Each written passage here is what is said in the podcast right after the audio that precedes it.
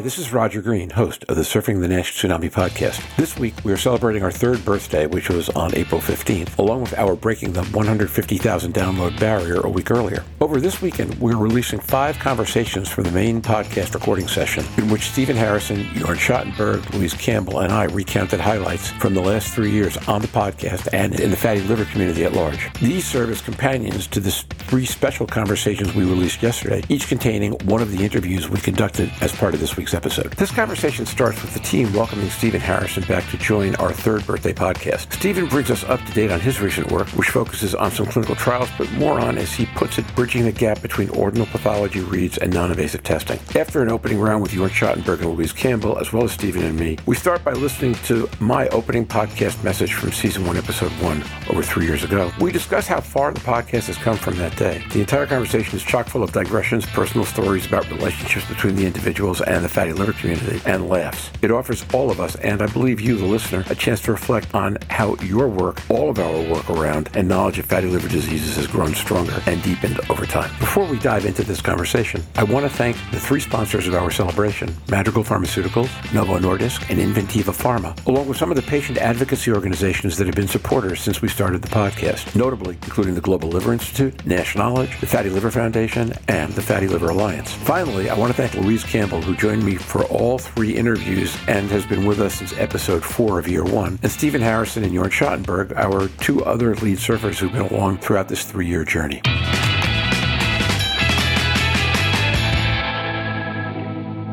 It wouldn't be an episode of Surfing Nash if on a day where we made lots of plans, lots of things went a little bit crazy. So we'll have Jorn with us in a few minutes. He's in Copenhagen trying to get back to his hotel right now. Um, we do have Stephen with us, and Stephen actually uh, showed up ahead of Jorn, which is not the typical pattern. But Stephen, great to see you. How have you been? Hey, Roger. I've been doing well. Good to good to be back for today. Why don't you tell everybody a little bit about what you've been up to recently? Because there's been plenty. Yeah. Stephen Harrison. Yeah, still working hard to leave that big fat dent on the planet in the name of fatty liver. So my work hasn't stopped, kind of focused on really changing the way that we enroll NASH clinical trials by eliminating the pitfalls, roadblocks, hurdles for drug development and doing that through work both at my Pinnacle site network as well as my Summit Clinical Research uh, Integrated Research Organization, where we work very closely with big and small pharma to smooth out clinical trial enrollments, making it easier for studies to be enrolled, working on screen fail rates, and to that end, focusing diligently on efforts with AI digital pathology to bridge the gap between ordinal path reading and non invasive testing reading. So I think in that vein, we've made a lot of progress, and hopefully we can talk a little bit about that today. And then where we are with the non invasive test and really focusing on three major platforms Litmus, Goldmine, and Nail NIT, and how those three can work symbiotically with the Nimble platform to drive the paradigm forward on diagnosis, monitoring response to therapy, and predicting long term outcomes using our non invasive testing strategy. Whether that's sequential testing like the guidance documents have, or simply finding a better test that could be used singularly to identify and monitor and predict response is where we want to go. So, lots of work being done all across the board. As you know, we have lots of drugs showing promise in late phase two development and now in phase three. So, continuing to drive that paradigm forward, working with our regulatory authorities to smooth out how we enroll these trials, what endpoints look like. And I guess that's enough to keep me busy for a day. Stephen, with all that going on, do you have any spare time? Do you have anything that's fun in your life right now? Uh, the fun in my life is watching my kids grow up. So, uh, so I'm currently in Dallas visiting my daughter at Southern Methodist University, where she's completing her sophomore year, and then I, my son is in his senior year at Texas A&M, so he's finishing up there, and just kind of trying to continue to be a dad to them and and mentor them in their path towards greatness is something I treasure and enjoy doing. So that's my hobbies, if you will, or just kind of the free time I have focused on family when I, where I have the time to do that. Okay, excellent, excellent. And good to have you with us. And, and happy birthday, everybody. Louise, welcome back. Thank you. Last I caught up with you, you had a meter of snow in seven days and were in a remote enough part of British Columbia that you couldn't make a connection to come on the podcast last week. So you and I tried for about a half hour. Louise Campbell. Which is surprising given it was Whistler.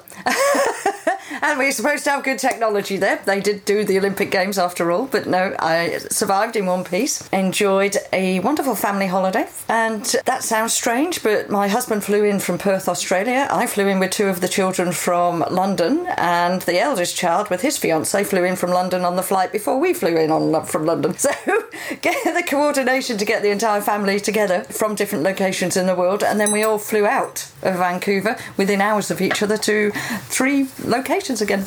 So everybody went back to from whence they came, huh? Yes, they did. So it was great, but it was great for the first time in a couple of years, and certainly pre COVID, to have gone back to Whistler to get some quality skiing in. But yeah, they've just closed Whistler Mountain after nearly a metre of snow in seven days. But it was wonderful. But I was struck by listening to the podcast last week and my vision of you in a rabbit suit for playing the Easter Bunny sort of struck me as something from um, one of the movies that Julia Roberts and Dolly Parton did.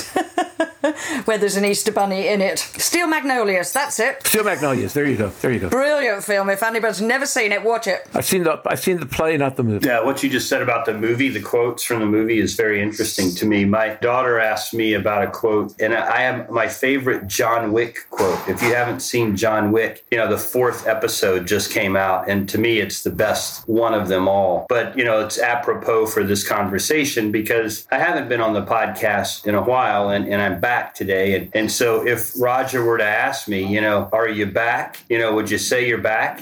My answer would be in John Wick style. Yeah, I'm thinking I'm back. I'm thinking you are back. I think that's great. So, if we're doing movie quotes for just a minute, uh, to give you another second to get here, I did the, you know, every week Turns does this podcast club that they started doing during the pandemic with, with our podcast and still does them. Uh, they invited Jeff McIntyre and me to join them last week to talk about the episode we did on the ICER report. And for whatever reason, at the end of that episode, Diana Chung and Pam Danaher, and people on podcast don't know Diana, but you do know Pam. She's been on a couple of times. And I wound up talking about movie quotes. And Stephen, we wound up back at Butch Cassidy and the Sundance Kid, which I would think would be a favorite of yours. That's a favorite. Yeah. Which quote did you use? Actually, I started with swim hell. The fall alone will probably kill you. And from there, I wound up on what what rules in a knife fight, which is actually maybe not my favorite quote, but certainly my favorite scene. My favorite quote might be what came after that that nobody ever hears, which is Newman looking. I was just waiting for someone to count to three, and Redford goes one, two, three, and he hits the guy with a two handed back cross and knocks him flat on his back. So with that, happy third birthday. Jorn will be with us in a minute. I wanted to do a couple of things today. One of the things I wanted to do is I wanted to play some audio from uh, key moments in our history. And let me start here. Stephen, this is the beginning, literally the beginning.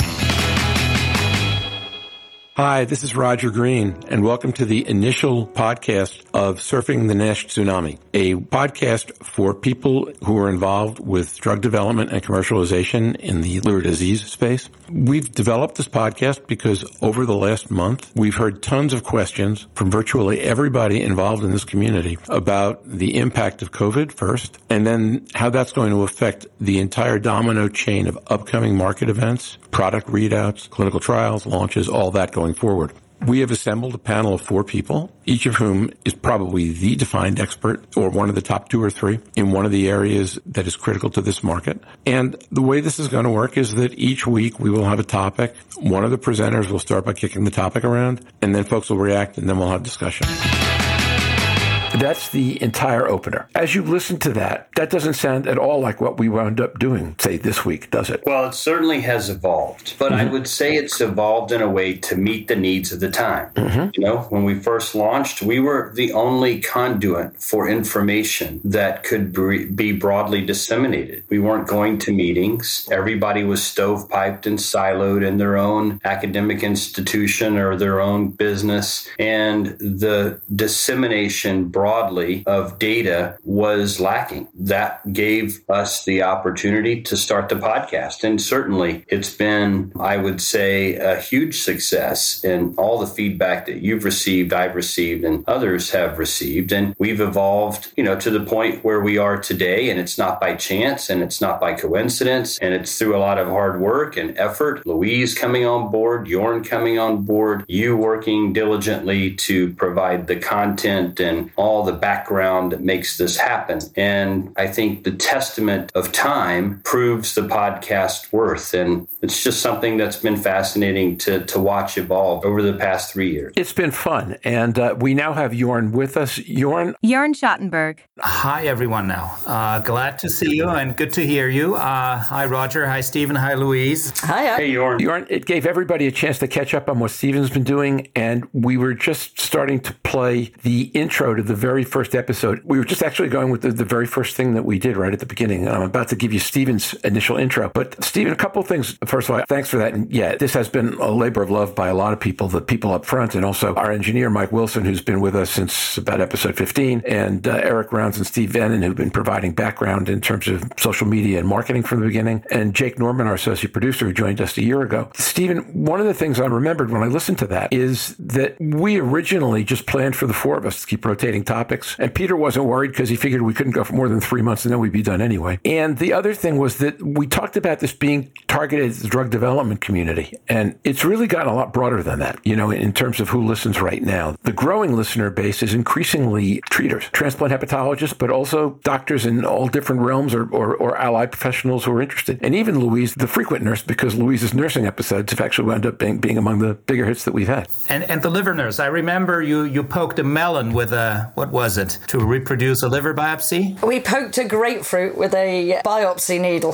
Stephen, I don't think you were on when we talked about this. Do you know the story? I thought it was urban legend. This but- is how Quentin and I got the first FibroScan at Imperial. We had no coronaries in the room of the 80 year old lovely League of Friends, but Quentin was doing a wonderful presentation and I'd seen it before we went in. And I said, Quentin, we need something. He said, What do we need? I said, Trust me, we need something. I said, I'll be back in a few minutes. So I came back with a grapefruit and he said, What are you going to do with that grapefruit? So he was doing his presentation and we were talking about liver biopsies, all the statistics, all the bits and pieces, massive boardroom, big table. The average age of the table was probably in their 60s because they hold the funds and they are all wonderfully diligent in donating their time to these charities. They weren't quite sure what he was talking about. So I said, Well, we take it from this, and I ram this six inch needle through the grapefruit, and you know a grapefruit crackles as it goes through the skin, just like it does through the skin. And everybody on the table went, and we've changed it to that. We had the money for our FibroScan uh, in that second. The difference between something academic and something just practical. And the two married together for a perfect resolution. Imperial got its first of five FibroScans. That actually is one of the great stories of this podcast. A more serious story than Neil Henderson's gold lame shorts or my bunny suit, but but I think really compelling.